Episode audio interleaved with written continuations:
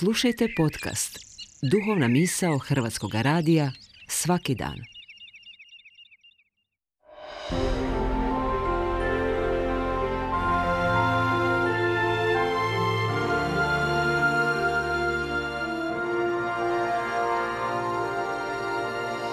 Duhovna misao. Urednica je Blaženka Jančić.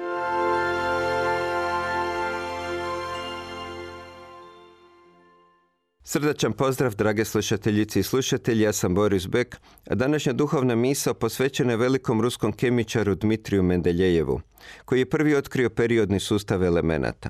On je na današnji dan 6. ožujka 1869. održao službenu prezentaciju svog otkrića Ruskom kemijskom društvu i od tada ga smatramo jednim od najvećih znanstvenika. Ja sam bio vrlo loš u školi iz kemije, a i danas je slabo razumijem. Ali njegova tablica je bila nacrtana preko cijelog zida kemijskog kabineta, tako da sam je se nagledao tijekom školovanja. Istovremeno je komplicirana i jednostavna. Ima veoma mnogo simbola i brojeva, ali složeni su u pregledne, horizontalne i vertikalne nizove. Odmah je uočljivo da su poredani po veličini i da im se svojstvo ponavljaju u određenim ciklusima tako da su srodni elementi složeni po lako preglednim skupinama. Iako sam jedva izvukao trojku iz tog teškog predmeta, još uvijek pred očima vidim zadnji stupac desne strane i niz plemenitih plinova, čije sam nazive zapamtio s lakoćom. Heli, neon, argon, ksenon, radan i kripton. Ono što se činilo kaotičnim, zbrka atoma u svemiru. Mendeljev je učinio jasnim i unio red u prividni kaos – Sva raznolikost svega što postoji, složene u lako preglednoj križaljci.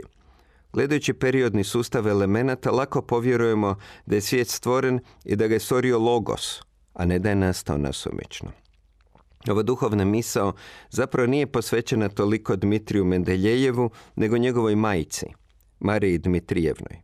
Bila je veoma lijepa. Duguljasta ovalna lica, visoka čela, svjetle puti i tamne kose i očiju. Imala je 41 godinu kad je rodila buduće kemičara, a bio je 17. dijete. Otac, Ivan Pavlović Mendeljejev, bio ravnatelj škole. Predavao je povijest umjetnosti, politiku i filozofiju. Portret ga pokazuje kao veoma umnog i ljubaznog čovjeka. No slijepio je, zbog čega je izgubio posao, a umro je kad je Dmitri Mendeljev imao samo 13 godina.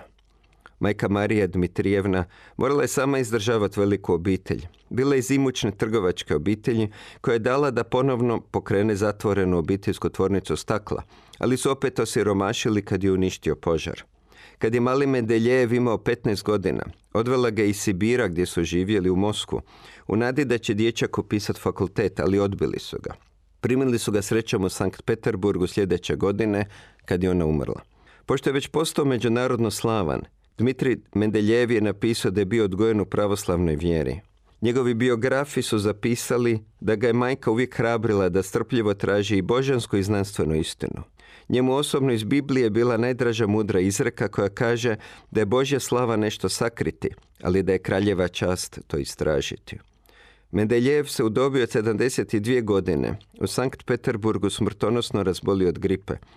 Doktore, vi imate svoju znanost, rekao je liječniku koji ga je posjetio, a ja imam svoju vjeru.